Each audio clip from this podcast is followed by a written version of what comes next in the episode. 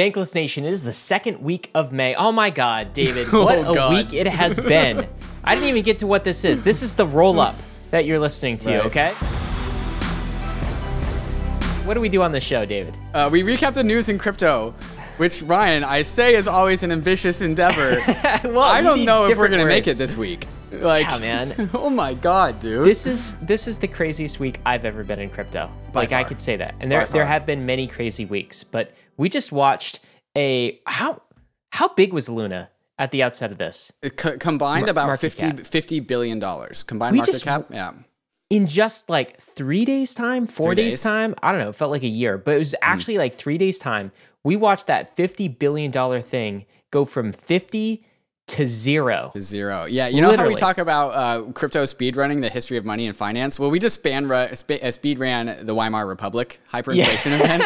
That's what we just did. Oh, I mean, yeah, and it's crazy. And look, guys, we're gonna get into uh, into all of that, and of course, a lot of people lost a lot of money, which is no no laughing matter. Uh, and we do have sympathy for the folks that lost money. I think this is definitely a time to reflect in the crypto ecosystem. So. Uh, and we've said before, it's not about gloating; it's about reflecting on what's happened and learning. And so we- actually did an entire episode on this, David, that we that we put on the podcast. So we're we're just going to do the tease in today's episode. We're going to talk about the crash of the Luna ecosystem. But if you want more, go uh, go tap into that episode that we just released yesterday. Yeah, it's uh, we're gonna go and try and do the Luna thing in under 10 minutes, but the episode itself is 50, uh, 50 minutes for the full deep dive into the whole entire ecosystem. There is a little bit extra information that has happened in the last 24 hours that we will cover. But in addition to all of that stuff, there's also Coinbase bankruptcy fears? Question mark. Uh, should you be concerned? Uh, TLDR, the answer is no, at least in my opinion. But we'll cover as to why people have those fears. Uh, also, Ryan, this is the same week that the Bankless YouTube got banned. I don't know if you remember that. It seems that it seems like it happened forever ago. Uh, and then, of course, Instagram adding NFTs. Uh, and so, you know, some bad news, some also some very good news. Um, and then, of course, some funds blowing up, which is kind of how you kind of know that we're close to the bottom is when funds start blowing up. Um, that is the that's what we're going to talk about amongst You know what? other The things. the Instagram thing alone that would have been the headline this week, and that happened on Monday, and it got completely overshadowed. Okay, So many Instagram adding. NFTs. How big is that? Facebook, two point nine billion people in in the Meta Facebook Instagram social network. They just added NFTs. It's absolutely gigantic, but it all got overshadowed. Of course, we'll get to all of these things. Before we get there, want to talk a little bit about Opolis. And these guys are awesome, okay? So Opolis provides health insurance, payroll, benefits, everything you need to be a self-sovereign employee. That means you can work for a DAO. You know how David and I are always saying in these roll-ups, hey, go quit your corporate job. It's probably boring. Come join us in crypto. We talk about the job opportunities. This is a tool for how you do that because your big question if you're quitting your job is, okay, what about health insurance? At least if you live in the US, that is like one of the top three questions. Opolis solves that problem. David, what do they get if they become an Opolis member by the end of May? I think it's May 25th. Is May that the twenty date? Yeah, you get you get tokens, and we all like tokens, right? Opolis they have their own native token, and that is a reward for signing up and being a part of the Opolis DAO. You get a thousand work tokens, plus you also get a thousand bank tokens because a lot of Bankless DAO members are also Opolis customers. So there's a partnership there. Thousand work tokens, thousand bank tokens when you sign up with Opolis by May twenty fifth. There is a link in the show notes, bankless.cc with a capital O at the start uh, to get your tokens. Amazing. All right, David, let's get into markets. Um, man, what a bearish Oh, week this was. Yeah, in, in addition to all the other stuff. I, you know, uh, the reason I'm laughing is because we've been through this before, and Mm. I'm not worried long term at all about crypto. But what is the short term Bitcoin price telling us on the seven day, David? The Bitcoin started the week at $39,000 uh, and it bottomed yesterday, last night, at $26,000. A little bit Wow, 26? Yeah. yeah, 39 to 26. It Down 36% down to the very bottom on the week. Uh, it's recovered since then. We are currently at 29,400 at the time of recording. Uh, down 27% on the week. But yeah, the bottom the bottom on the week was down 36% in a single week. Do you know when we get in the 20s, like, do, do you remember the top in like 2017, David? Bitcoin yeah, top. 20 20,000, yeah, 19. Oh yeah, that's what yeah. Mm-hmm. it, and, and it briefly flashed up to twenty thousand. That was like Yeah. a miracle. We're getting close to that. Yeah, We're getting crazy. close to the like the all-time high that. I top didn't, I didn't, I didn't of think about the last uh, bear bull cycle. Mm-hmm. Incredible. Overall, Bitcoin from the top of the, the more recent top of I think like 69,000, nice, uh, 62%. We're down 62% from the very from the very very peak to the very bottom. How about ETH? Is that telling uh, a different story? Similar story. Yeah, it started the week at $2,900, bottomed last night at $1,700. Uh, that was Wednesday night. Uh, we always record these Thursday morning. Uh, so uh, down 31% on the week. At the bottom last night, it was down 42%. Uh, currently clocking in at just uh, almost $2,000. Down 65% from the top, Ryan. 65%. and what was our what was our top in the 2017-2018 cycle? What number was Uh, fourth- that, David? I know it's written in your 1440. heart. 1440. 1440. Okay. I mean, we're getting close, right? when you get to the damn 1000 yeah. and 2000 range, you're starting to get close. Nowhere near the bottom of that cycle, which was like $80 ETH. We're, we're not going to $80. We're not going to $80. If I anyone don't thinks look, that they are buying $80 ETH, you are absolutely delusional. I think it's hard to imagine a world where we get to triple digit ETH. Yes, I but would agree. the 1000 range, we could range here for a while. Yeah. I don't know. Look, triple digit ETH could happen. Who knows? Anything can happen in crypto.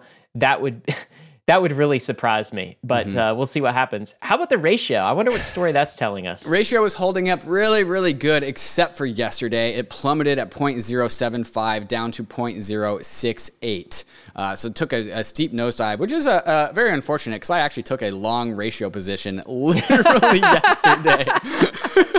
I'm sorry, man. Oh, well. Four went out for David. yeah, pour one out for me. There's a lot of people who who need some support on the, in the markets this week. So Yeah, if you don't let- laugh, you'll cry. Let, let, yeah, let it be known that uh, while we're all smiles and, and, and joking here, like, oh yeah, no, like uh, uh, we're down big too, uh, Oh just yeah, like this you is guys. the mask. There's just tears inside, guys. We've just the, the difference is between us and a lot of others other people is like we've done we've been here before. Yeah. Like I was serious and sad last last cycle. Same, same. And, and so like you know this time I I, um, I mean I know how to take it on the chin. People are going to be like watching this and be like, "Oh, you guys sounded so giddy. What? Like, why? What? What's wrong guys with short you?" ETH? What did you do? I was like I would never short ETH. Blasphemy. Okay, but we're down bad, just like you. All right, guys. It's just if you don't laugh, you'll cry, and Mm-hmm. Yeah. uh, this is a temporary thing. So uh, now, when I say temporary, we don't know how long the temporary could be. It could be months. I mean, we've gone through years before too. What about the total global crypto market cap, David? Yeah, uh, I I didn't look at the numbers for the last week, but it's bad. Uh, overall, oh wait, no, I did. The, oh my god, I thought that was the top from the top. Last week we started. We started last week at 1.9 Yeah, we trillion.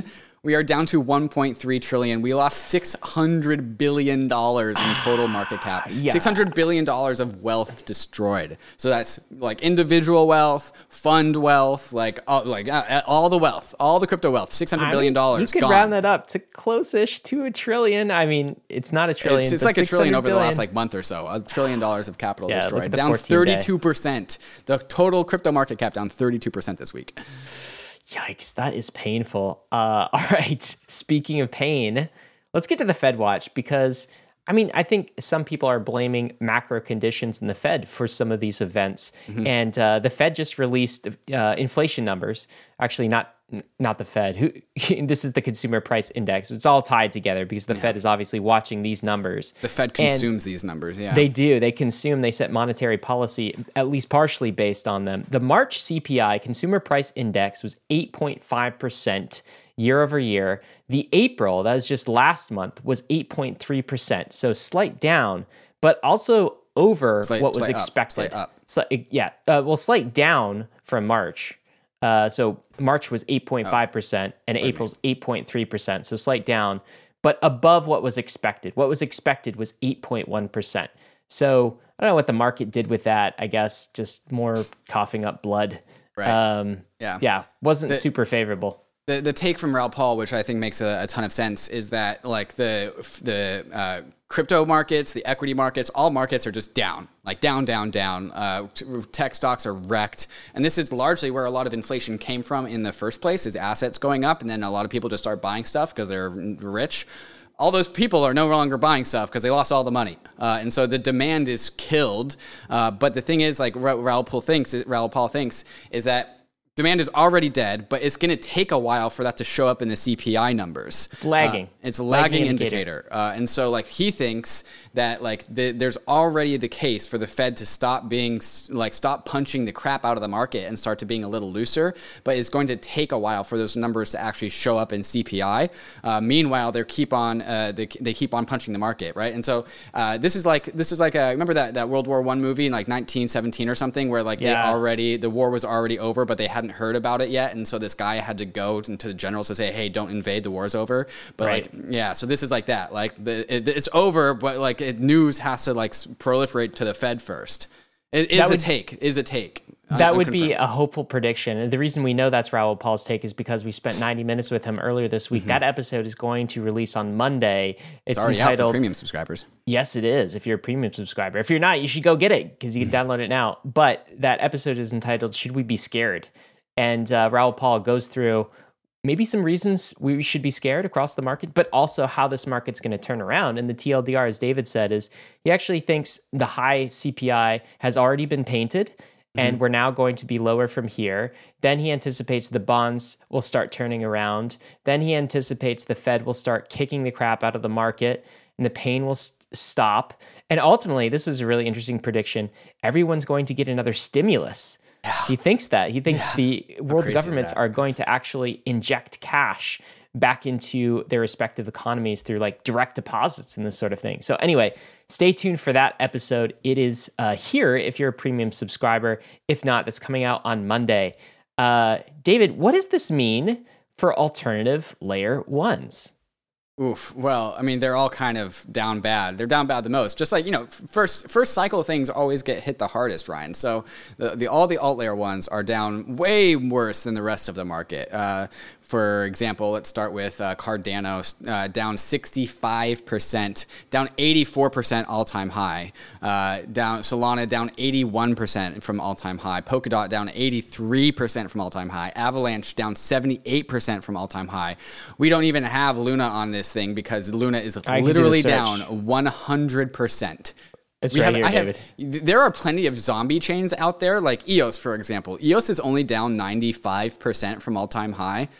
We have never seen something go down at 99%. I have, I have never seen a top, I, Luna was a top 10 crypto asset, right? right? Bigly. Yeah, and like this all happened in a week. Last week, yeah. Yeah. We'll, we'll talk about that. Yeah. Unbelievable. What yeah. does this chart look like? This is just like chart gore. Oh, it's a straight line down. Oh my God. It's a straight line down.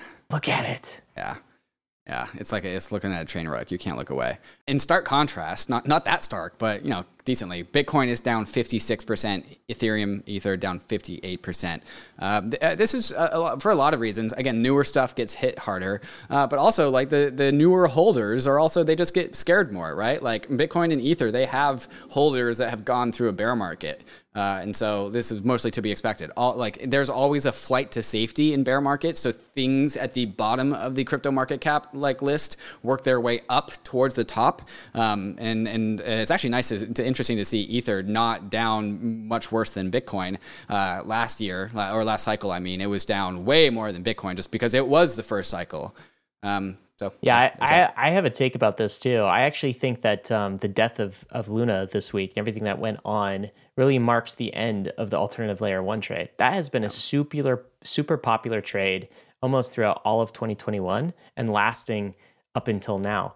But I think the death of Luna sort of kills it for a lot of people because there are some underlying systemic risks in many of these alternative layer ones that haven't really been priced in or factored in. And what I think we're going to see in the next kind of narrative play is actually a return to some fundamentals. And rotators will rotate into the next narrative as well. And if the next narrative is stronger fundamentals, I don't think they're going to be fly, uh, flying into Bitcoin so much. They're going to, of course, because that is the ultimate safety asset in crypto. At least that's perception. I think they're going to be coming to Ethereum and then later to layer twos. And uh, I, I mean, we've made this case many times on Bankless, but there are just so many catalysts coming up for for Ethereum and layer twos. The merge is one. Go listen to our merge episode that we dropped with Hal Press earlier this week. Incredibly bullish episode. Oh just supply and dy- uh, demand dynamics. Mm-hmm. Um, also security right? It's like Ethereum security is super tried and tested. What we saw in the collapse of Luna is not just the entire economy turn into the Weimar Republic. We saw all of its military, all of its security degraded in basically a, a 24 to 48 uh, hour period of time. Now can be attacked by like a few dollars if you have it. Right. Um, layer two tokens are coming. That's been a narrative. We've got strong staking returns. So it's really going to be the market the rotators are going to choose well should i rotate? They'll they'll rotate of course into fiat for a while into right. us dollars but then they'll come back and they'll say okay what's gonna what's gonna uh, you know return fastest in crypto? Is it gonna be ether or bitcoin? And i would put my money on ether because it has defi it has nfts and it has just killer economics coming up especially post merge yeah, and also let's take a moment to reflect on the state of the alt layer ones right now. Like uh, Luna uh, did the first thing of, of, the crypto market ever and went down uh, basically hundred percent because of the hyperinflation of the Luna token because of the algo stablecoin. Solana went down for seven hours again for like the sixth or seventh time. I don't even know. Don't Not even down know. in price. You mean an outage? An outage. The blockchain went out, right? And and so like now there's the joke of like Solana's only open for business hours. Uh, the Avalanche C chain is going up the the gas fees are going up, which is like their big claim to innovation is that like Avalanche is the low low fee chain, but it's not. And they also are doing their scaling via like subnets, but that's really just like off-brand sharding with fractured security, so that's not going to work. Terra, Terra uh, already talked about Terra. Fantom also blew up as soon as Andre just left, so that that uh, ecosystem's down bigly. And so like all, almost all of the predictions that the Ethereum camp made about the compromises that these alt layer ones uh, have made have started to come true in the last like three months. You know, I'll add another one to the pile, which near, which is interesting interesting, some interesting tech there, of course, too. But uh, they were going in the direction of just kind of copying Terra oh, yeah, and launching yeah. an They were going to copy the algo stablecoin. That's yeah. probably a bad idea. Yeah. like it's like wrong timing. Jonah anymore. Hill, like, ugh, not right. right. now. I mean, there's Tron's a reason why Ethereum has made the choices that it's made. Yes, and we're not saying alternative layer ones will never come back. I'm sure they'll have another season, another narrative. But I do think that this week is going to change the narrative. And of mm-hmm. course, David and I, we play narratives a little bit, but not too much. We're more interested in the fundamentals. But I think that's it. The new narrative is fundamentals, right. at least for some period of time. It always uh, is in the bear market. And while we yeah. go into like the layer two season, we're going into layer two season during a bear market. So I don't really think like it's going to be hard for the layer two season to like completely change the totally. market. I don't really think that's going to happen. Think, yes. But what is going to happen, Ryan, is layer two season is going to be a builder's bull market, as in stuff is going to be built and it's not going to be reflected in price. And that is your opportunity, listener. Uh, this is uh, uh, the opportunity to take the bull by the horns during the bear market is so strong if you just pay attention to fundamentals. Yeah, absolutely. And I don't want to go over predictor here, but I actually think while we're in a bear market, obviously confirmed by the price action. Mm. I don't think this one is going to be as prolonged, David. No way to know that, no way to tell. Mm. I feel like this is the sort of thing that's going to be, it's going to take your breath away. It's like, you know, going on a roller coaster, right? You're just going down that big dip. It's going to take your breath away. It's going to be sharp. It's going to be severe, but it's also going to be fast, at least right. a lot faster than previous bear cycles. Yeah, Again, that's, right. that's, just kind of a feeling based on where uh, w- what I'm seeing in the market. But um, this does not feel like a multi-year long winter that where that that lies ahead for us. But the, the chances we'll that the bottom is already in, I would say, is pretty significant. There you go. I yes, we'll see. I th- I think we could go further down, but it just won't be as long. Is probably yeah. my take. But let's oh, let's I talk about as long uh, as possible. To be honest. I mean, the last time it got a little long, David. I was, it was like, yeah. The, the, uh, during the sure? COVID dump, are we right? I was like, God damn, we're gonna do this another yes. for another year. Yes. Uh, let's talk about Coin. Coinbase. Also bear markets. Yeah. So what did they do? They just released their earnings report. They are down. Down bad. From 1.1 billion in Q1 2021 to 20 million. 1.1 billion to 20 million. So that's a steep drop. I think the TLDR is some big hiring. There's some bear market impact. Right. Um, but what's crazy about this, David, is the PE ratio of Coinbase. You know what that is right now? Tell me. 4.6. Oh, God. That's okay, lower the average, than Ether. Isn't that lower the, than Ether yeah, right now? It's really low. Okay, it depends how you measure PE for Ether, but like the average for the S and P is about twenty right now. Wow, it is four point six. Dude, things are so oversold. The coin price is at like I don't know, it's like something like ninety or eighty dollars. Went big down bigly after after earnings. It's been going down ever since it listed at like four hundred something dollars. It's so cheap. Coinbase it's, is like fourteen billion dollars right now. $14 billion market cap right now. Uh, it's absolutely blowing my mind as well. Now, they did do a lot of hiring. I don't know how efficient that was, but um, I mean, that PE ratio is just like crazy to me. Uh, so maybe we're in oversold sold territory. Uh, guys, we got a lot to cover. What are we going to cover next? Right uh, we're, we're going to speed run the UST debacle, the USD demise, Terra demise, uh, and then we're going to talk about the the Instagram NFTs. We're going to talk about how Bankless got canceled, but we're back uh, because you're watching this on the YouTube or you're listening on the podcast, uh, and then there's just a bunch of other stuff too. So much more to cover, guys. We will be right back, but before we do, we want to thank the sponsors that made this episode possible. If you're trying to grow and preserve your crypto wealth, optimizing your taxes is just as lucrative as trying to find the next hidden gem. Alto IRA can help you invest in crypto in tax advantage ways to help you preserve your hard earned money. Alto, Crypto IRA lets you invest in more than 150 coins and tokens with all the same tax advantages of an IRA. They make it easy to fund your alternative IRA or crypto IRA via your 401k or by contributing directly from your bank account. There is no setup or account fees, and it's all you need to do to invest in crypto tax free. Let me repeat that again. You can invest in crypto tax free. Diversify like the pros and trade without tax headaches. Open an Alto Crypto IRA to invest in crypto tax free. Just go to altoira.com slash bankless. That's A-L-T-O-I-R-A dot com slash bankless and start investing in crypto today.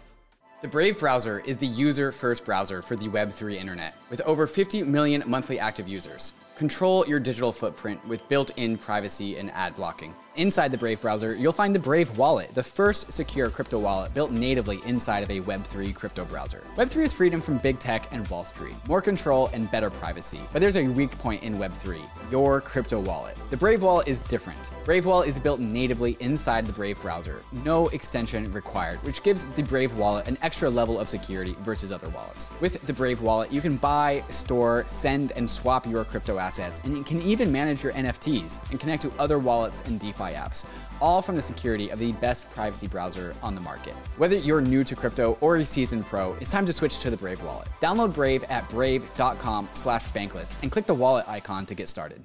Aave is the leading decentralized liquidity protocol, and now Aave v3 is here. Aave v3 has powerful new features to enable you to get the most out of DeFi, including isolation mode, which allows for many more markets to be launched with more exotic collateral types, and also efficiency mode, which allows for higher loan to value ratios, and of course, portals, allowing users to port their Aave position across all of the networks that Aave operates on, like Polygon, Fantom, Avalanche, Arbitrum, Optimism, and Harmony. The beautiful thing about Aave is that it's completely completely open source, decentralized, and governed by its community, enabling a truly bankless future for us all. To get your first crypto collateralized loan, get started at aave.com. That's A-A-V-E.com. And also check out the Aave Protocol Governance Forums to see what more than 100,000 DAO members are all raving about at governance.aave.com.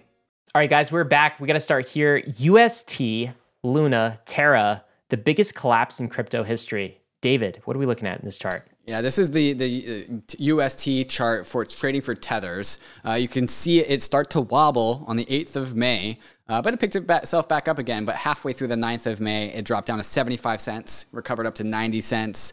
Uh, but then shortly thereafter, it dropped all the way down to 30 cents uh, to where we are today at 46 cents. I'm pretty sure we are actually lower at this current moment. But this is this is the UST stablecoin out of the Terra ecosystem, losing its peg bigly, going down bigly. Uh, and you might be asking why are why is it not down to zero if the whole thing is collapsed? Well, that's because Luna collapsed on its behalf. Uh, Luna is minted in order to redeem a UST, so you can uh, in order to get one dollar worth of uh, if you have one dollar, one uh, UST, you can get one dollar's worth of Luna because it will mint the Luna to make you whole. Then you can go to the secondary market and sell all your Luna to get your dollar back. So Luna has been hyperinflating, and it went from where it, during this whole thing it started about eighty-five dollars. It is now currently below a single penny, 0.007 cents, uh, because it just hyperinflated because the peg became unsustainable. Uh, the peg got attacked by an attacker who was very well capitalized. That attacker made out with almost almost a billion dollars,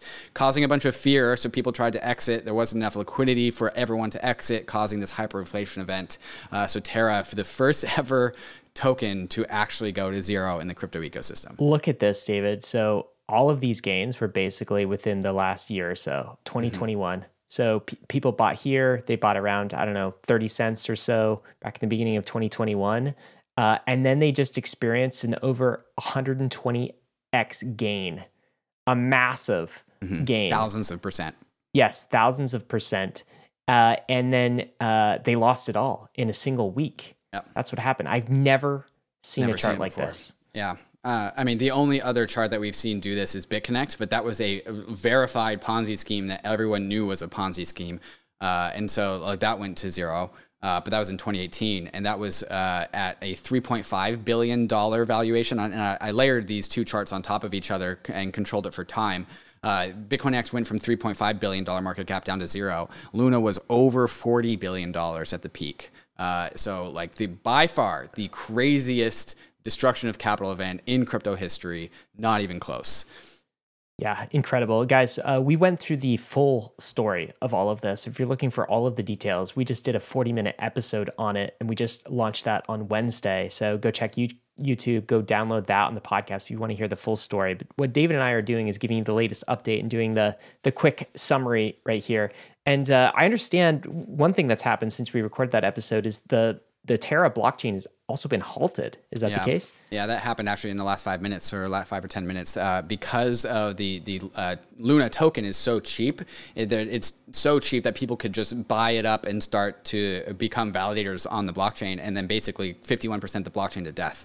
So they just said like, "Yo, this thing is dead. It's over. We're stopping the blockchain uh, and letting whatever assets that uh, are remain on the the blockchain to be redeemed. There are tokens on there. The tokens are also down bad."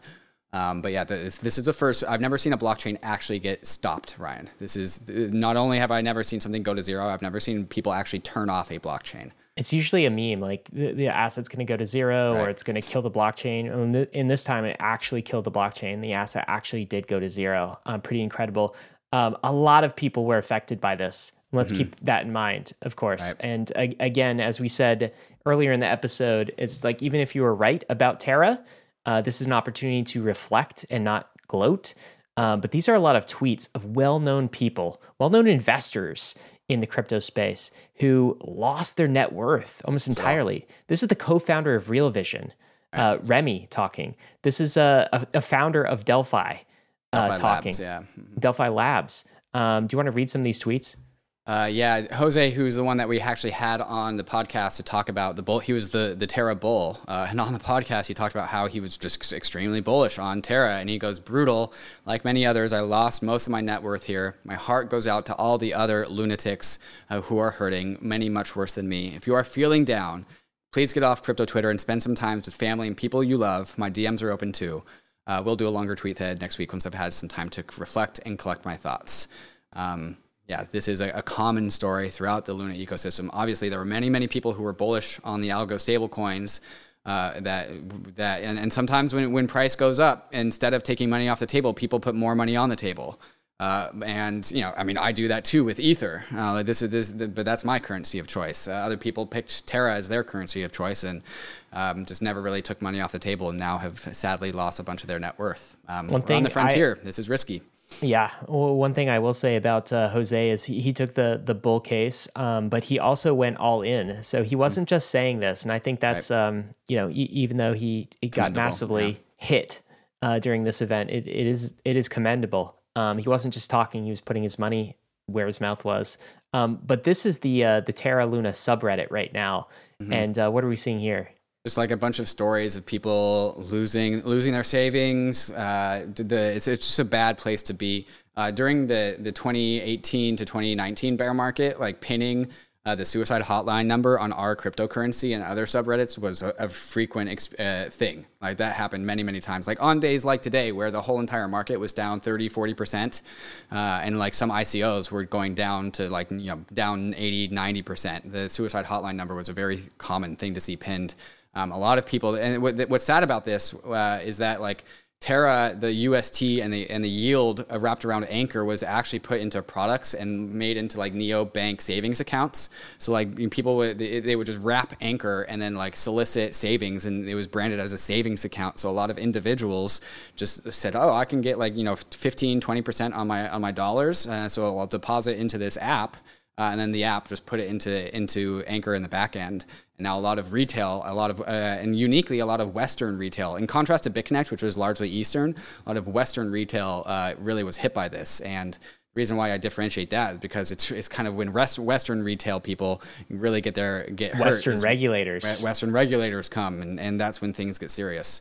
And we're starting to see that already, as we mentioned in our episode uh, on Wednesday. This is uh, Janet Yellen. Um, talking to Congress, I believe, and she's talking about she's asking for legislation by the end of this year on stablecoin, stablecoin legislation. Um, the SEC, this is a report that the SEC they've already been suing Terraform Labs, uh, and one former SEC uh, lawyer is saying that they have every reason to continue to sue Terraform and, and Terra for UST. Uh, yeah, certainly. Um, uh, yeah, I mean, the SEC served Do Kwon uh, at Mainnet, Messari Mainnet last year. Uh, actually, unrelated. It was at his Mirror pro uh, Mirror uh, platform.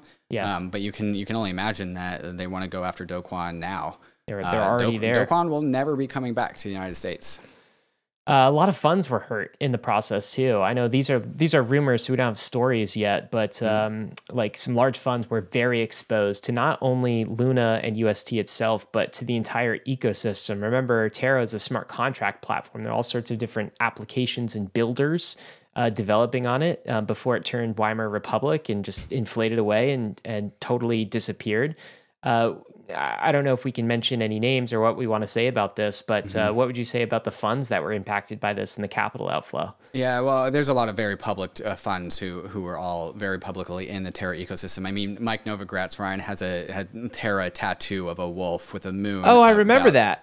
Yeah, yeah. So I think we can go and go ahead and assume that Galaxy Digital took a big hit here. Uh, the Delphi boys, the Delphi team, uh, who are a great bunch of guys. Um, they were all very bullish on Terra. Uh, I don't think Delphi Digital was uh, exposed to Terra too much, but it was mainly Delphi Labs that had all the the uh, Terra exposure. Uh, Hashed, Tribe, Republic, um, some other funds are are definitely hit by this. Uh, definitely hurting. I uh, one thing I, I tweeted out because you know some people were saying that even talking about the events of this week, right, in the, in the way that we've been talking about it, which is like, hey, let's let's reflect, let's learn some lessons, let's also show empathy for those impacted, particularly retail who didn't know better. Uh, you know, a lot of a lot of people are saying, hey, don't dance on graves, don't uh, don't gloat, and No, I want to be clear that learn. like maybe some people are, are gloating in crypto, but uh, no one I respect is gloating about what happened. It's very unfortunate. Uh, no one, I said this, no one I respect is cheering for UST to fail. All we're saying is we showed you that this was a possibility. And by we, I mean a lot of people in crypto. Vitalik was one of them, for instance. And many in the community dismissed it like it was maximalist FUD. So here's the thing a mature community can handle good faith critiques.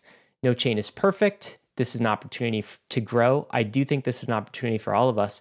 But when you start to interact with a community that can't handle uh, good faith critiques, uh, then that's when your warning sh- signals should start to go off. You know that something is wrong with this community. They're not taking risk, they're not taking criticism, uh, they're not taking issues maybe seriously enough. And I think part of that culture is why we got where we got Certainly, with certainly. 50 billion in market cl- collapse uh, basically overnight.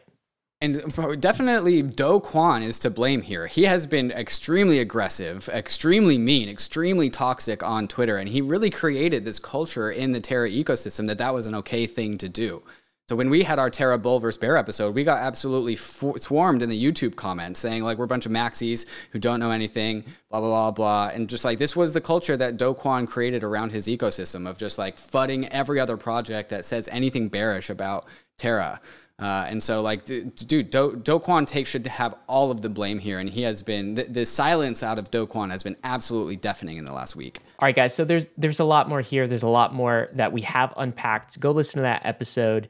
Um, I'm gonna maybe close this section with with this, David. What what do you think the takeaways are Uh, what did we learn from uh, from this episode? Yeah, crypto is here to completely reinvent money and finance. Uh, we are going to completely eat the traditional financial system.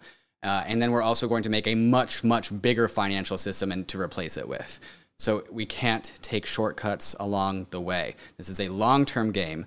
Uh, and one, when you see ecosystems taking shortcuts, delegated proof of stake, algorithmic stablecoins baked into consensus, fueling growth with unsustainable yields inside of Anchor protocol, when you take shortcuts to achieve growth, we threaten the whole viability of this whole entire crypto project. Uh, and especially as we have gone into this multi chain ecosystem, the choices that other layer one blockchains impact other layer ones. There is Ether on the Terra ecosystem, there is Ether on the Solana ecosystem.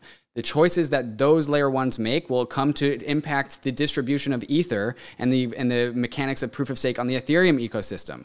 We cannot have shortcuts determine the future of this whole entire financial system because the whole world will eventually become a crypto enabled world. And what that world looks like is going to be determined by the choices that we make in the early genesis of this whole entire industry.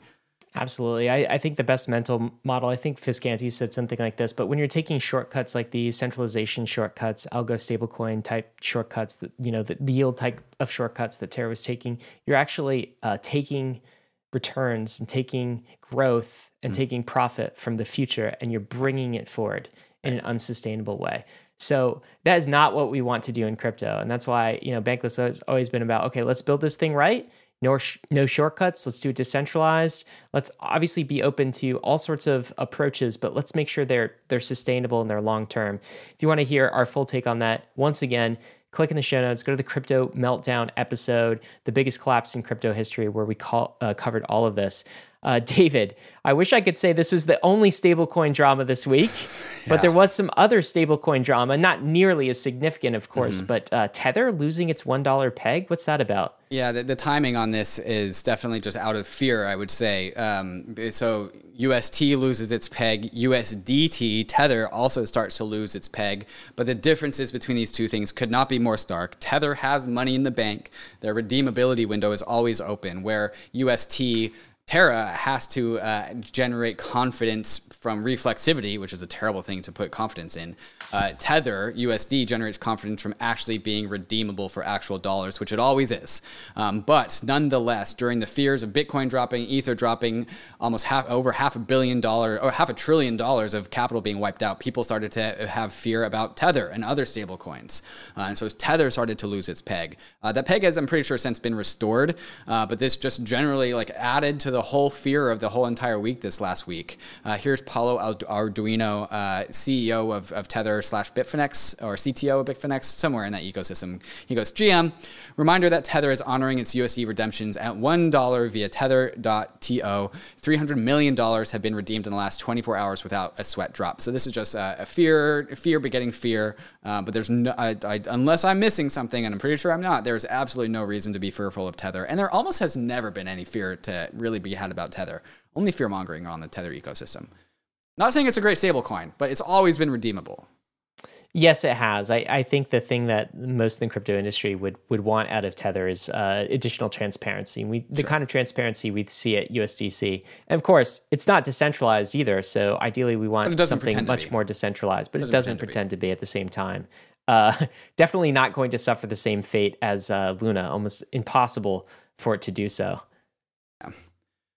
Uh, but that is not where the fear ended, Ryan. People, uh, there was a report coming out of Coinbase, a, a, a report with the SEC, I believe, uh, that uh, drew concerns about what would happen to user deposits uh, if, in the event that Coinbase might go bankrupt. And this uh, became relevant because, again, the coin price is down bigly, earnings is down, and so people are. And, and then also on top of that, this report came out that said that when you deposit your crypto into Coinbase, you are not depositing it. You are are crediting crediting Coinbase. You are a creditor to Coinbase. And in, in the event of Coinbase bankruptcy, you would not be guaranteed to get your funds back. You would be in line during bankruptcy court saying, hey, here's what Coinbase owes me because I deposited one Bitcoin, whatever Ether, and so I would like to get that back. But you would have to go to court to get that back according to this documentation. So this also caused fear that people might not be able to get their money back in the event of Coinbase going bankruptcy. First and foremost, There is no reason why Coinbase is going bankrupt. That is just like in the event of Coinbase going bankrupt,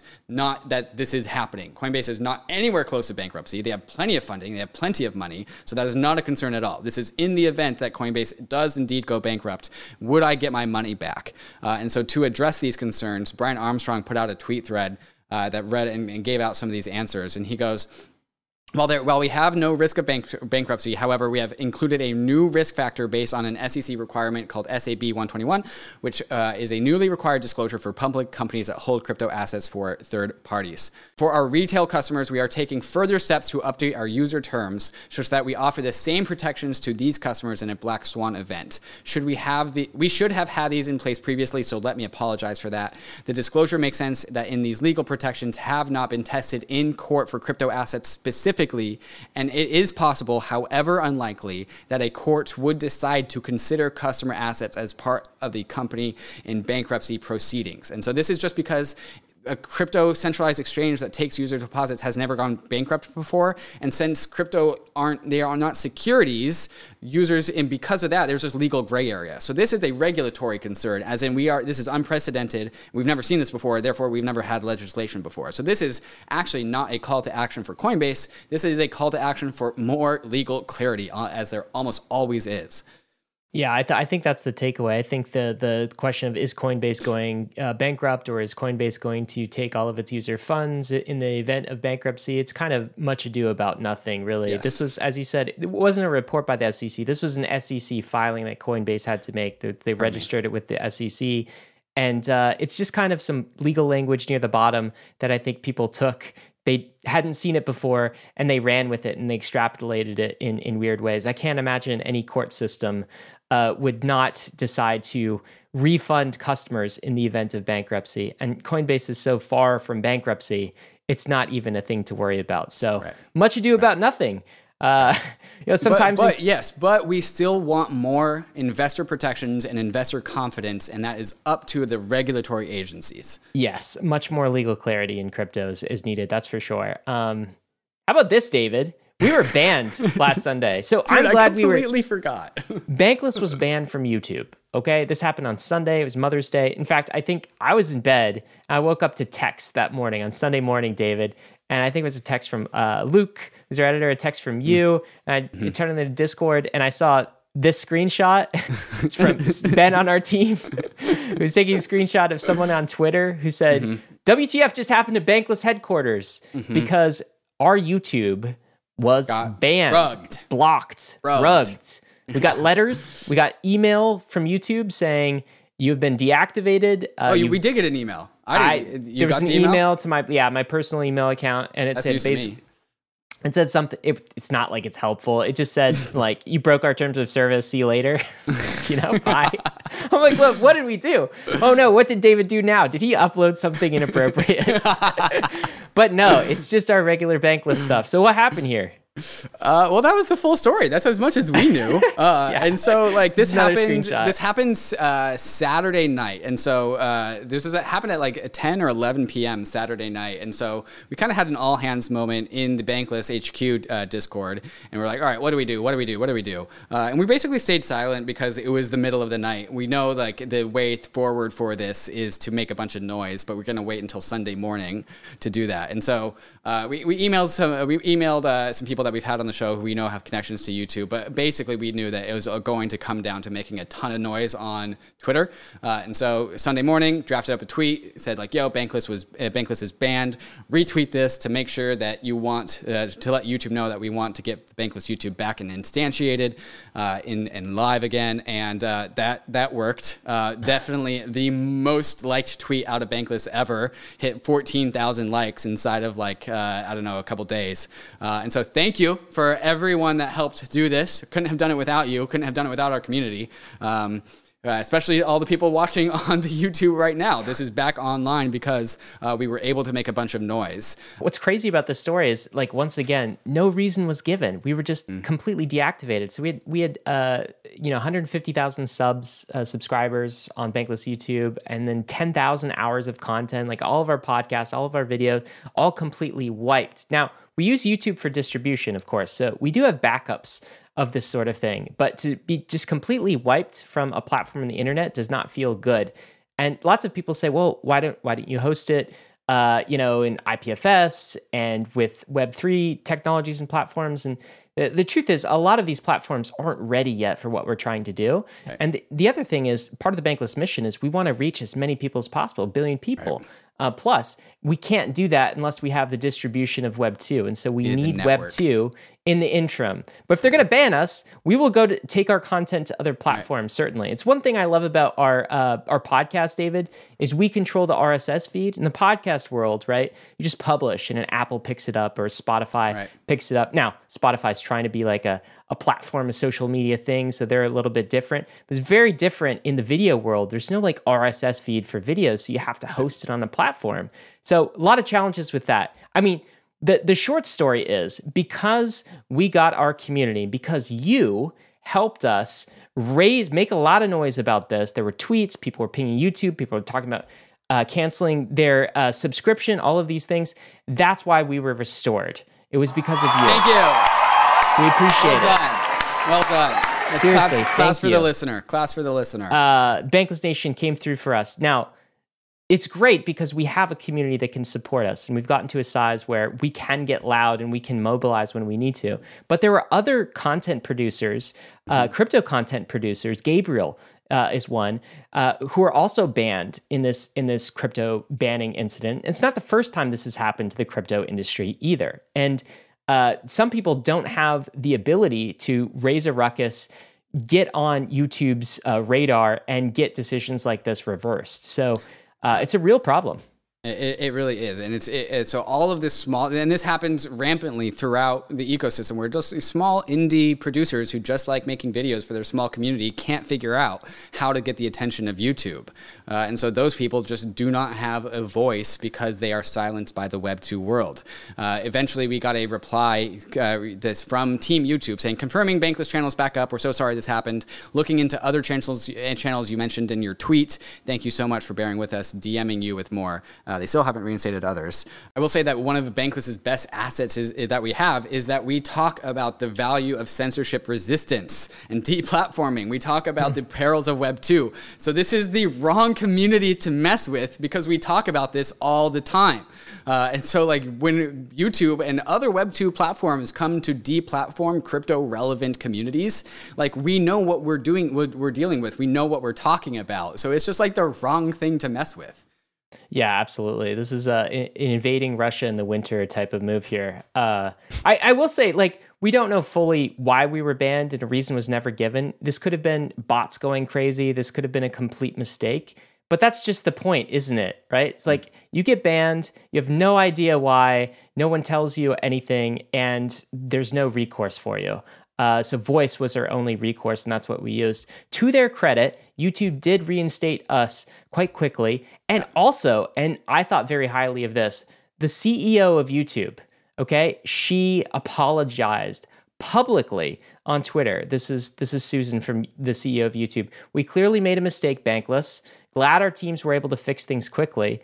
And then she goes on, Can you DM me your contact info and we can talk offline? Love the level of conversation happening around crypto on YouTube.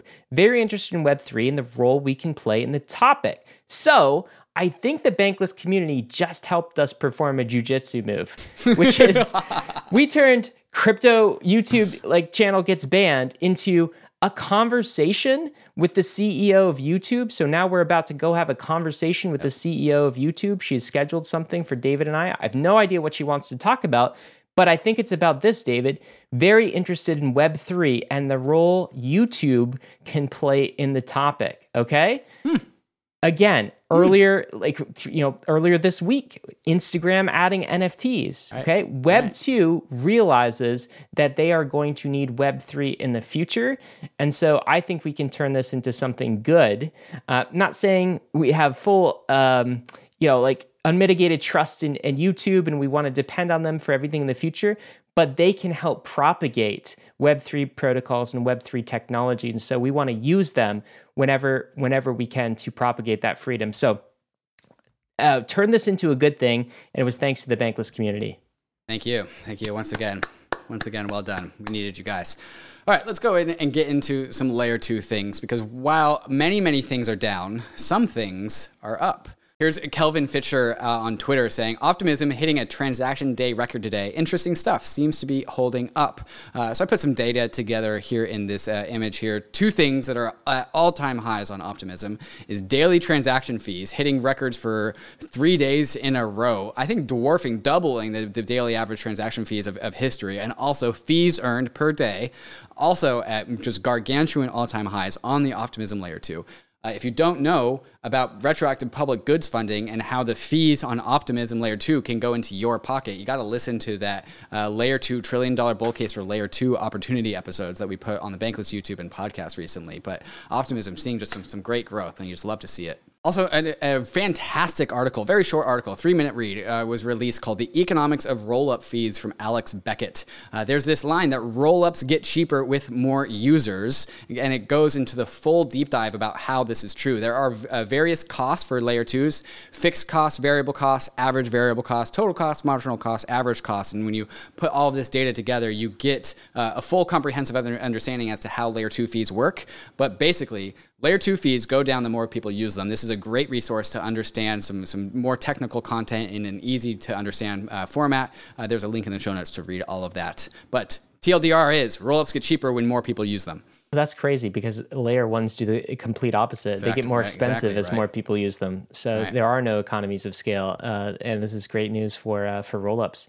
And just some quick and final stats on the layer two ecosystem right now. Optimism did five hundred thousand dollars of fee revenue just yesterday. Arbitrum did two hundred thousand, and layer twos Ryan have con- consumed two point two percent of all daily gas used on Ethereum yesterday, the second highest on record. So when I say when you guys are we're all sad that the prices are going down, but the bull market opportunity is on layer two. So you got to grab the bull by the horns. You Got to grab the bull by the horns. Yeah, this is uh we'll see how layer twos fare during the crypto recession, but it's looking good so far. And um, yeah, I'm expecting big growth here too in the crypto in the recession. I like that more than crypto bull market. Yeah, I think that's uh, I think that's what we're in. I think it's just a crypto recession, crypto recession. right? Yeah. Kind of a blip.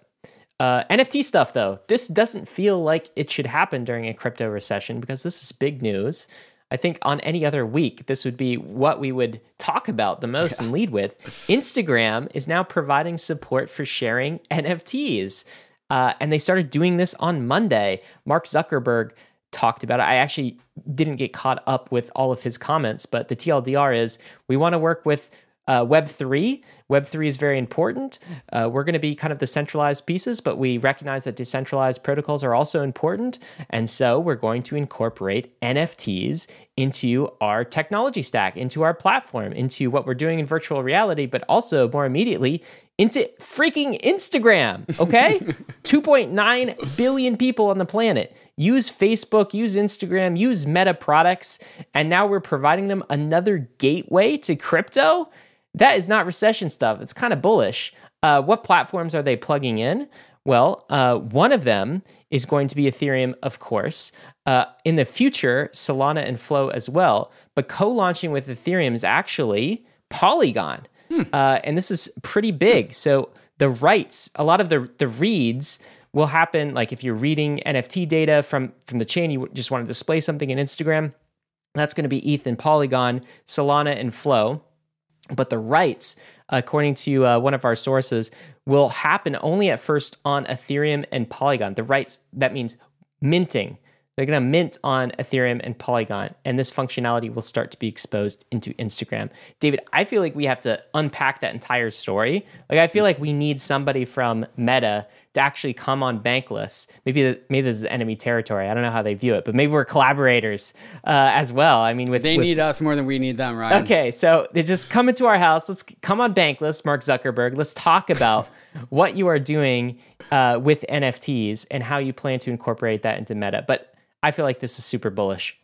Yeah, we are actually recording with the Polygon team tomorrow, Friday, for an episode that will come out uh, while we are at Permissionless on Tuesday. So we're going to talk all about this. And of course, I'm sure William Peaster out of the Metaversal newsletter from Bankless will also be going into the deep dive as well. So if you're looking for more information on this, stay tuned because Bankless got you, per usual, per usual. Leading into this one, Ethereum NFT collection Doodles names Billboard executive as new CEO. So NFT PFP communities getting CEO, getting executive leadership. Uh, I mean, we saw it work with Yuga Labs and Bored Apes. So why not? Why not other others? And Doodles definitely have the capital to get it done. Uh, so congratulations to Julian Holguin, Holguin uh, for joining the NFT collective Doodles. That's cool. Uh, the Pope's getting into NFTs, David. Can you believe this, man? I did see this, dude. you did see that coming. The Vatican is preparing a gala. that was not a joke. I, did, I, saw the like news. No, I did not see it coming. the Vatican is preparing a gallery in the metaverse with NFTs. Uh, so hey, NFTs are cool. for everyone, man look, everyone's getting into it. I could read more, but you can click a link in the show notes to see what the Vatican and the Pope is doing with NFTs. In, a, uh, in an effort to democratize art, the Vatican City, yes. in partnership with augmented reality company Sensorium and Humanity 2.0, will create a virtual exhibit exhibition based on NFTs. Uh, did not have that one on my bingo card.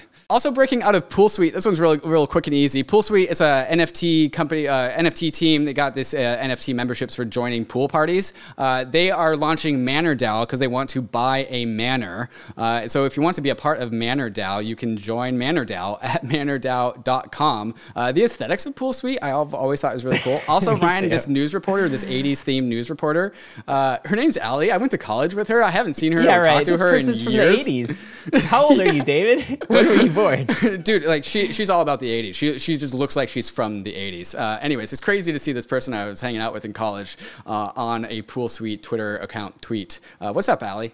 It's, it's been a while. It's that's a amazing. Do you think she listens to Bankless, David? I don't think so. I think this is, I think she's, this is her first thing in, in crypto. Go look her up. Send this to her. Uh, yeah. Let's talk about regulation. I mean, we talked about a lot of it, but do you remember when Arthur Hayes and company BitMEX uh, was brought to task for illegal trading?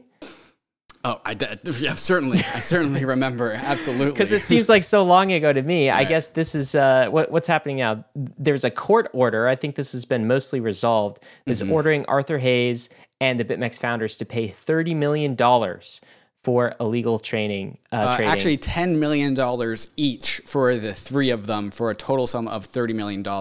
Uh, Arthur Hayes, I'm pretty sure his personal net worth at maybe at the peak you was. think he can afford it? It could have been a billion dollars, dude. Uh, so a ten million dollar fine to Arthur's Hayes, slap on the wrist, is nothing. Is nothing. That is a fart for him.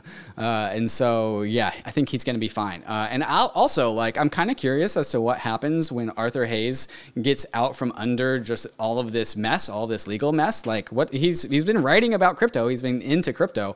What does Arthur Hayes do next? Yeah, he's not retired. That's for sure. So we will have to see. Um, TradFi stuff. Do you know Germany doesn't tax you on crypto if you sell it after one year?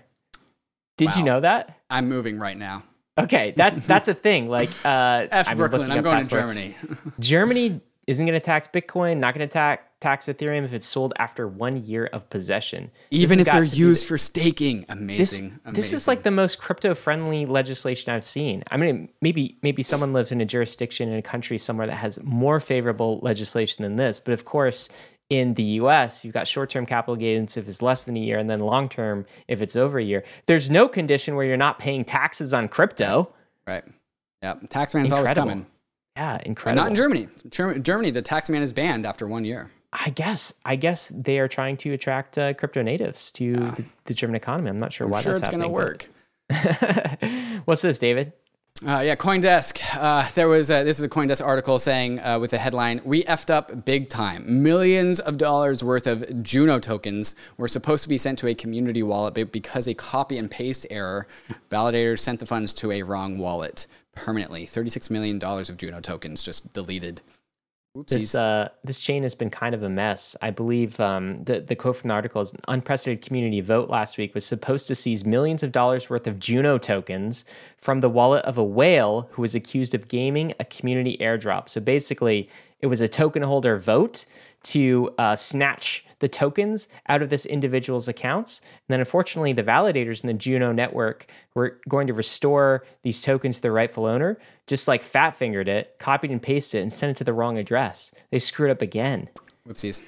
Uh, yeah, These not a not a bear good look for things. the Juno Bear ecosystem. All right, moving on, moving on. Last week, the Hop protocol announced Hop DAO and, of course, the Hop token. They say today, Hop begins its journey to become co- a core Ethereum infrastructure operated and controlled by our community. The Hop drop, it's out. You might have got one if you've used the protocol. If you sent more than $1,000 over Hop protocol, you got the airdrop. If you sent $100 over Hop, Hop protocol 10 times, you also got the airdrop.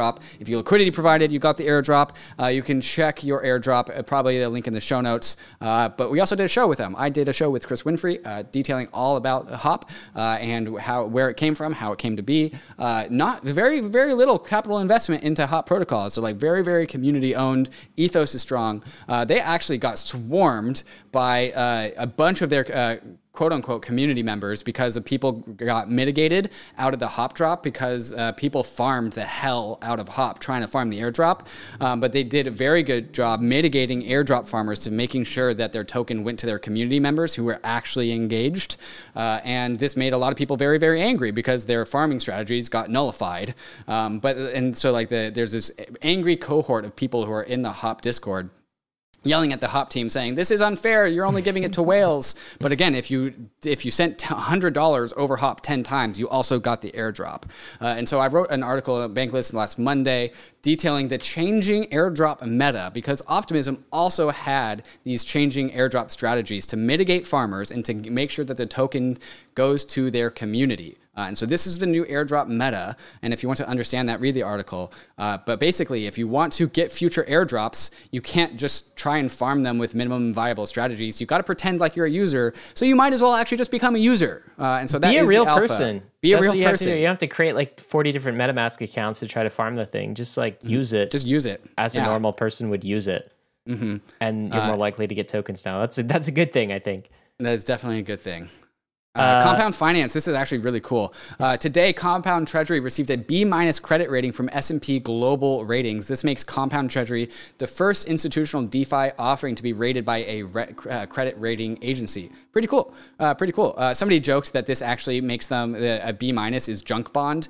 But like That's that's, not it's it's not compound protocol. It's the assets and, and lending uh, credit worthiness of the lenders. It's all of the assets inside of it Right, and the yeah. lenders that makes it a junk bond status. But at least we're on there. We're on there, the right? Like, we, we got our work cut out for us, man. We just need better and better assets, better Yeah, and we can't collateral. expect to start at the top of this rating scale. No, okay, we got- we Moody's gotta- and S and P and Fitch. We're gonna work our way up. You Yeah, call us junk yeah. now, but now we're Up on the only. charts. Up only. What's uh, a lot of iOS apps I've noticed Yeah. recently. This is uh, Zapper's new iOS mobile app that just came out. Here. Um, go check this out. Go download it. Zapper is a fantastic tool for looking at your NFT and crypto portfolio. Uh, another Don't look at that part though. Wait, wait, wait until the bull market. Yeah, yeah. Skip the portfolio. Look at your NFTs. Look Go to the NFT NFTs. section, okay? Just look at the pretty pictures and look at prices uh, until we're out of this crypto recession. Uh, DYDX, they just also announced the release of their iOS app. They were uh, teasing some big news, and I guess this is it. It's really cool that these crypto DeFi exchanges are starting to get into the mobile space, making their user interfaces that much more friendly and getting us ready for the other side of the crypto recession, David, when we come out of this and onboard another 100 million or 200 million users. Uh, also coming out of the, uh, the news here is Zora with a $50 million raise. So congratulations to Zora. Coming out of Katie Haun, Coinbase, Kindred Ventures. Zora is an NFT marketplace, but it's also an NFT marketplace protocol. Uh, so kind of like how Matcha is a DEX aggregator built on top of Zero X, Zora is an NFT marketplace built on top of the Zora uh, like aggregator, right? So it's a protocol and an app. Uh, and so they've raised $50 million. Uh, they have been very explicit that a token is coming. Uh, and so if you haven't made a purchase of an NFT on Zora, I might you might do that for the token. Just do it like a normal human would. Just- okay. Yeah. So don't be don't be ridiculous. Just buy something you like. Yeah, buy Uh, something you might you get like. a token, but they have been very explicit that a token is definitely coming. Uh, and so cool, cool. Congratulations to Zora. One other raise that was notable this week uh, is Decrypt. Decrypt is a crypto news, crypto media publication. They just spun out of Consensus. They were incubated by Consensus and they raised $10 million at a $50 million valuation. congrats to Decrypt uh, for that. Sometimes we include Decrypt in our uh, in our stories. We're going through the roll up. You know, sometimes. Um, good job, Decrypt.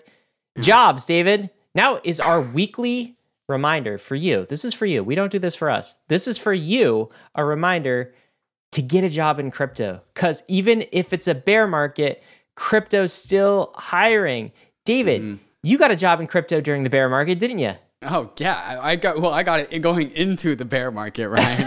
I got my job in uh, February of 2018, literally like six weeks after the top, uh, and then that company blew up uh, later that in that August. I got another crypto job. That job blew up, and then I got a third crypto job. That company's still around, uh, and then I and then and then we started Bankless.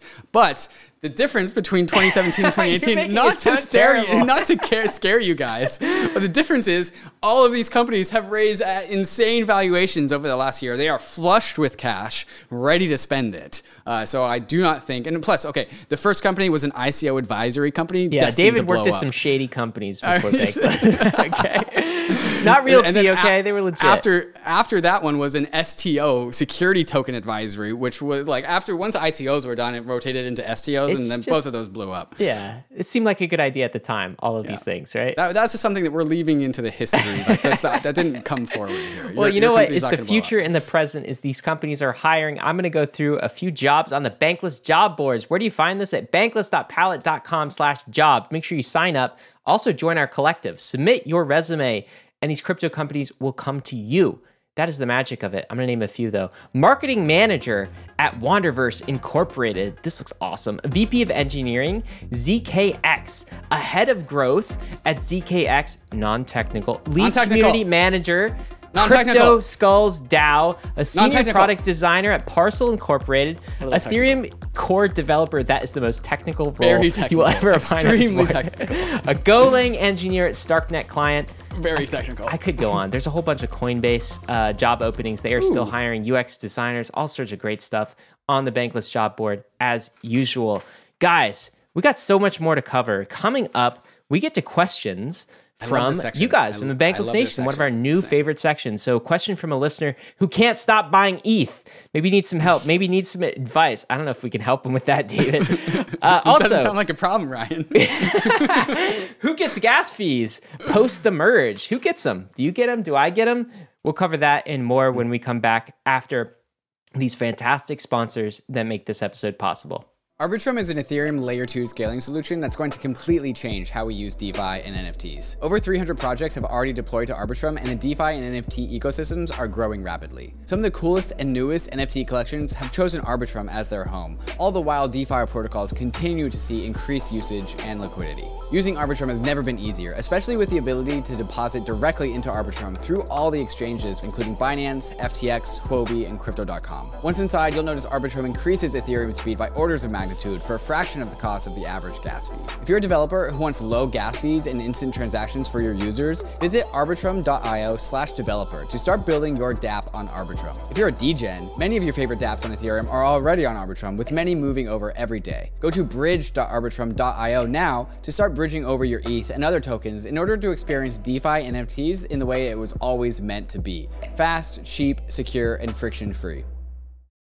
The Layer 2 era is upon us. Ethereum's Layer 2 ecosystem is growing every day, and we need bridges to be fast and efficient in order to live a Layer 2 life. Across is the fastest, cheapest, and most secure cross-chain bridge. With Across, you don't have to worry about the long wait times or high fees to get your assets to the chain of your choice. Assets are bridged and available for use almost instantaneously. Across bridges are powered by UMA's Optimistic Oracle to securely transfer tokens from Layer 2 back to Ethereum. A token proposal is being deliberated as we speak in the Across forum, where community members will decide decide on the token distribution. You can have your part of Across's story by joining the Discord and becoming a co-founder and helping to design the fair, fair launch of Across. If you want to bridge your assets quickly and securely, go to across.to to bridge your assets between Ethereum, Optimism, Arbitrum, or Boba networks.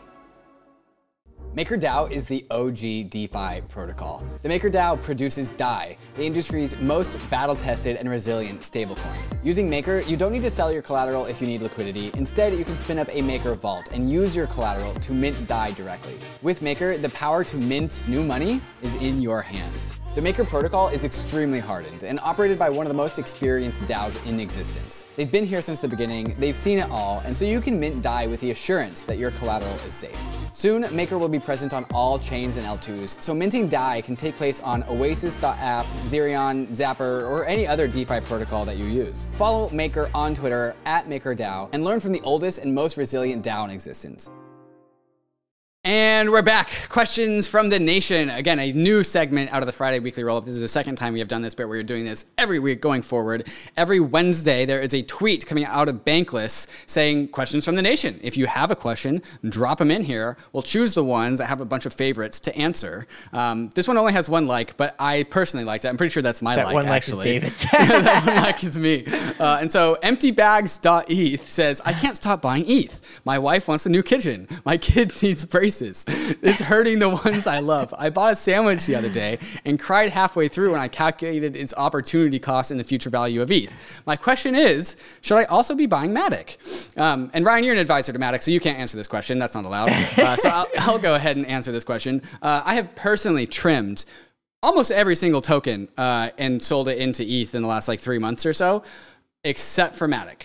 Uh, and so that is the, one of the very few tokens that I still hold um, because I mean layer two season is ahead. And also, have you seen how much execution Matic has the Polygon ecosystem has done? They are, they just onboarded NFTs with Instagram, uh, and so like I'm I'm into the layer two thesis. I'm into the layer two rotation, uh, and Matic has been around for a very long time. They are building very very aggressively. Uh, I of course will never advise you to buy anything other than Ether. Um, but Matic uh, doesn't seem like a bad buy. Doesn't Yeah, like I. I would I would bucket this in the theme of, of layer twos as well. We are very Certainly. bullish on layer two ecosystems in general. Matic is partially a layer two, it's partially not, but it has a foot in both worlds. Has a lot of layer two type acquisitions. Well, that's just the, the Matic Polygon or the Polygon proof of stake chain. There's also like the infinity other ZK Exactly. rollups and other chains that are about. also related to Matic. Yeah, Yeah. that's what I'm talking about. All right, let's go to the next question. Uh, so the next question from Jasper the Frog, the Jasper the Friendly Ghost. ETH. Are you sure these aren't your alt accounts, David? I don't know if these names are real here. I'm just sybil attacking the questions from the nation. I mean, that last question kind of seemed like uh, the little little fishy there. Do I look like I've got a kid with braces, Ryan? you look like you'd write that in a question to us. Real world assets are supposed to scale DAI into a real USDC competitor. Are you worried about the introduction of assets that have pricing based on centralized agencies? If DAI becomes, say, 20% USDC, 40% US property, 40% crypto, we've actually increased US reliance. The, the meat of this question is what about all of the nation state dependencies that are backing the value of DAI? What do you say to that, David? Yeah, so th- so many people just misunderstand DAI and how it's built and, and what its ethos is. So I'll, I'll, I'll take that USDC isn't the most ideal collateral inside of Maker, uh, but also the Maker team would also agree with that. However, U- 40% US property, people think that that is like a centralized centralization regulatory risk, but it's actually not because every single instance of uh, real world assets inside of MakerDAO is its own specific agreement, its own specific legal structure, and legal structure isn't on chain. It, there are individual trusts that are that are just be- behol- beholden to the maker protocol itself. So there is not one single like sweeping legislation that could stop all of these assets being good collateral inside of MakerDAO. And so if there is like 50 different uh, real world assets, 100 different real world assets, or if like the MakerDAO vision comes, like thousands and thousands of instances of real world assets inside of MakerDAO, every single one of those is its own independent thing. There is no centralization amongst all of those things. And so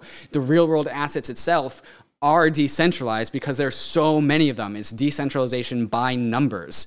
And it also gets just just regulatory immunity because it's playing nice with the United States. It's putting it's making the capital and value of the United States to work. So it's actually playing inside of an ecosystem that is friendly in a very safe and secure way.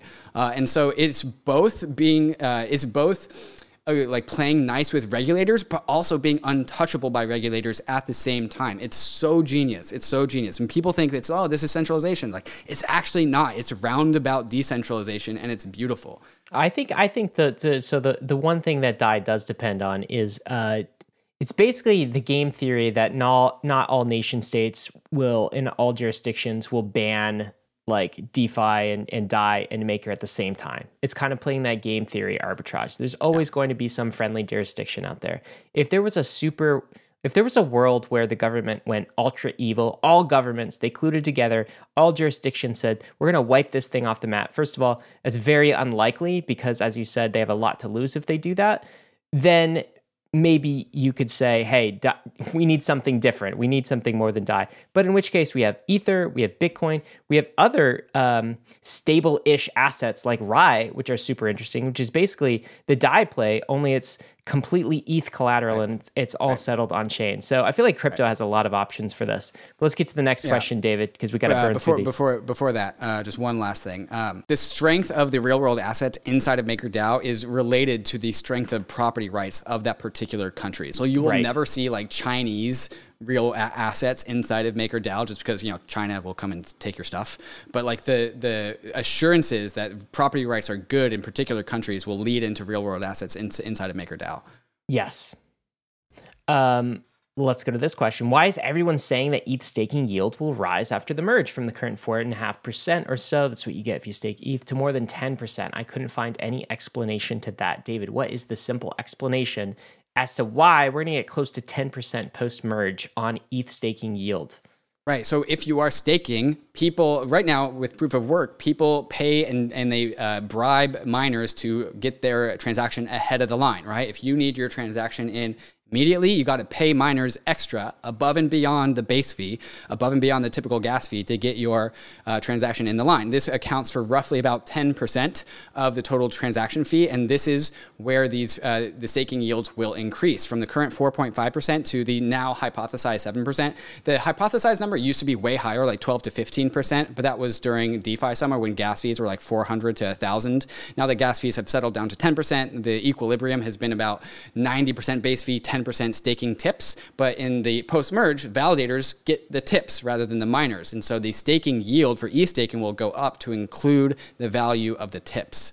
Yeah, you're going to get those sweet, sweet transaction fees, is the TLDR. And the, the, the, percentage is also affected by the amount of people who stake. So if there's more people yes. staking, if there's more capital being staked, then percentage actually goes down. So ideally, like in our conversation with Hal Press earlier this week, he's like, in my perfect world, I'd be the only staker of ETH, right? Because that would maximize Hal Press's returns, of course. That's also my perfect world as well. for Hal Press or for no, you? for me. For my, I want to be the only staker of ETH. All right, let's get to the takes, guys. This is the first one from Kevin Owocki. It's all about DAOs.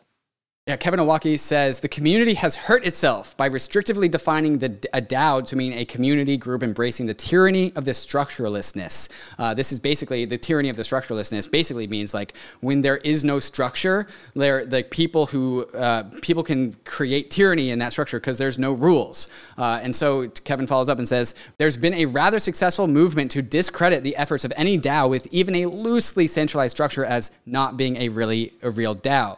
Uh, Kevin follows follows and says, In my opinion, this is totally wrong. The D in DAO can just mean decentralized governance via a permissionless token. It doesn't have to mean a chaotic, loose web of individuals. The A in DAO can just mean some level of smart contract automation to help with high level decision making. It doesn't, uh, it doesn't have to mean that all in initiatives must be atomic, well formed, compound style direct democracy proposals. The O in DAO can just mean what it means in TradFi a group of people and, and resources with a mission and structure that to achieve that mission. I've uh, been, been hammering this home for a while. DAOs are the worst name they, they decentralize autonomous organizations. We should actually just call those DeFi apps. Things like Uniswap, things like Compound, those are DAOs. Uh, the DAOs that people think of, like Bankless DAO or Gitcoin DAO, are actually DEWs, decentralized organizations or digital organizations. They're just basically, we need all the same hierarchies. We need all the same structure. We need all the same delegation of responsibilities but also in the digital realm. And so instead of filing uh, like an LLC with Delaware, you make a, a, transaction on Ethereum to incorporate a token for your digital organization, not a DAO. Uh, and so if you are a DAO, it's like, oh, we don't want leadership because we want to be decentralized. You're wrong. You do want leadership because leaders get stuff done. Uh, so when instead of thinking DAOs, think DEWs, digital organizations. I think in the ideal DEW, uh, the, the, the truth is everyone can be a leader too, or anyone can be a leader, which means it's very metacr- uh, metacratic. You can just you know chip in, do something, rise to the top if you're providing value to that organization. So it's not as not doesn't need to be as hierarchy uh, hierarchy. it doesn't need it to be a hierarchy as uh, corporations are as well. There's much more uh, much more ability to just get things done. This is a tweet from some guy. Ryan Sean Adams tweets out Sometimes the best investments in crypto are the ones you don't make. What does that mean? What I mean is like you know it's kind of like Warren Buffett where he'll um, he'll just sit there for years. Sometimes years goes by and doesn't deploy any capital, doesn't do anything. He's just patient, right? And um, I think sometimes in crypto we feel like we always have to be deploying capital, doing something, buying, trading, and that's when we get ourselves in the most trouble, right? Sometimes the best thing you can do is absolutely nothing. Sometimes the best investment you make is the one you actually don't make, right? You just mm. don't give into the FOMO, don't give into the, the FUD, and you just maybe don't ape into that thing. I think a lot of people learned that with Terra this week. It's just, I, you know, I was getting a nice 20% yield on my, my my UST, but I didn't realize the risks associated with that yield did not compensate for the yield that I was getting. So the risk adjusted reward was not 20%. It was something very far in the negative direction, right?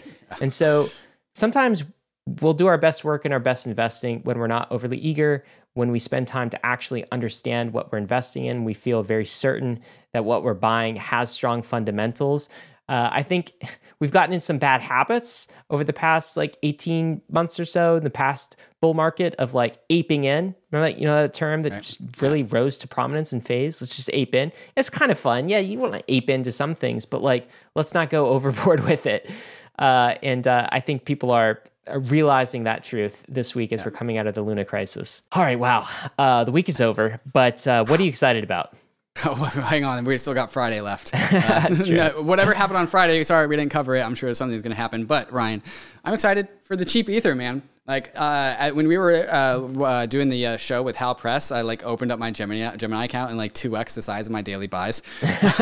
and like as the price has gone down, like I'm seeing those daily buys like get me more ether, and so that gets me excited. You did uh, that but, like mid podcast. What are oh, we yeah. talking to? Oh yeah, you are 100%. crazy, dude. um, hey, like, well, you, sometimes you say wait on your investments, and I'm like, yeah. well, not for ether. Yeah, you just destroyed my last take. And you were like, look, but this is this is the yin and yang. Look, I'm all gas. Uh, you're all mm-hmm. gas. I'm I'm brakes. And that's mm-hmm. why you listen to Bankless because you get you the taste of both. both. You get both. It's also daily average bias, so I'm not ba- aping my entire bank account. That's like, true. David's not yeah. crazy. Yeah, um, uh, yeah, a little, little crazy. Um, anyways, the bear market is like I spent 2018 through 2020 like learning everything I knew about crypto. Uh, and so the, uh, the, bear market kind of feels like home, man. Like the, the moon boys are gone, the noise is gone. We return to fundamentals. We can start to think not in one year long time frames, but decade long time frames, and that's just really refreshing, really healthy. And like the, you know, some this is the part of the cycle where some people uh, will stick around and learn the value of decentralization, censorship resistance, permissionlessness, all the things that make crypto tick.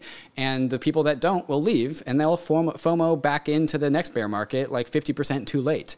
Uh, and so the spoils go to people who stick around and learn these lessons. Uh, last week, Ryan, I said I was excited for permissionless and to, to meet you. I'm still excited about that, but I said that last week. Uh, and so this week, Ryan, I'm excited for the bear market. Yeah, look, I'm looking forward to that too. But you know, I'm also excited about the bear market. I'm just gonna I'm gonna plus one that because I guess maybe we'll call it the crypto recession instead. Does that make people mm-hmm. feel better? Right? Yeah. I'm just you feel better now, and it's like it's like. Uh, bear market building, recession building is the, the best kind. You said lower prices. We also get back to fundamentals. I feel like for for a long time, people weren't um, weren't paying attention to the things that that really mattered in crypto, and so we get a lot less noise, uh, a lot more ability to kind of like focus on what matters. A lot more writing gets done. Uh, as we've mm. said before, the the tourists leave and the settlers stay. So it's kind of a it's kind of a great time to be in crypto. And the cool thing is, I've never been more certain in any other crypto recession, bear market thing that uh, crypto was going to make it out on the other side and be even stronger for it. It's like in 2017, 2018, in that bear market, 2018, 2019, like I wasn't so sure. I mean, right. like when I did, when ETH2, I did start to question my sanity in, in 2020. Right? It's yeah. the only thing that we've produced here Bitcoin. Is DeFi really going to take off? Will right. anyone care? Like, keep right. in mind, none of these things existed. Uh, NFTs weren't a thing. Smart contracts only had one use case, and that was the ICO, and it was just absolutely obliterated. Some people said tokens will never come back as a result of this. Uh, and so we've come so far. And now there's not a shadow of a doubt in my mind that crypto is going to be here for mm. the long run. So that's why you and I are just smiling throughout this episode because even though we're in a crypto recession, even though we got people mm. have bear market blues and a lot's gone on, a lot of people have lost money, crypto as an asset class isn't going anywhere. And that's why this is still the opportunity of a generation. Now, more than the last time you listen to a bankless episode, right? It's, it's like there's even more opportunity now because prices are lower. Certainly, certainly. Yeah, we invented DeFi last bear market. What will we invent this bear market? I don't know, but it will be great. Ah, It'll be very question. big. All right, meme of the week. What, what are Meme we looking week. at, David? Oh God, uh, I'm just gonna let this play.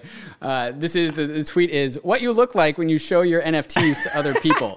Uh, and this is like uh, for the listeners out there. This is like the TikTok video where people are lining up, they're doing a move, and then they walk off camera.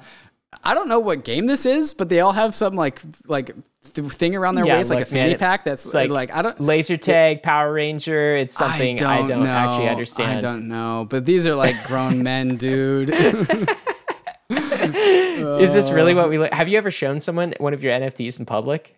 Oh, 100%. Totally. Really? Dude, I have a fucking NFT on my wall, man. so do I. Have you haven't even noticed it? You haven't even said anything. Oh, yeah, your turtle's back, huh? yeah. It's a recession market turtle. Okay, David. It's just slowing things down for the recession. All right.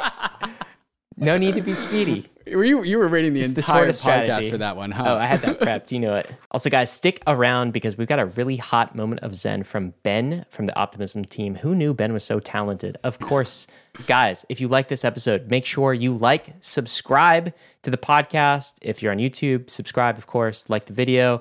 If you're on the podcast, send it to a friend, tell someone to subscribe to Bankless. None of this has been financial advice, though. ETH is risky, crypto is risky, as we just experienced this week. You could lose what you put in, but we are headed west. This is the frontier. It's not for everyone, but we're glad you're with us on the bankless journey. Thanks a lot.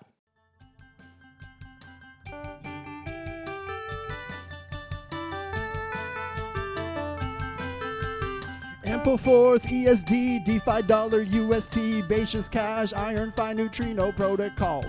Tower Finance, Senior Rich, Steem Dollar, BitShares, USDS, FRAX, Unsustainable.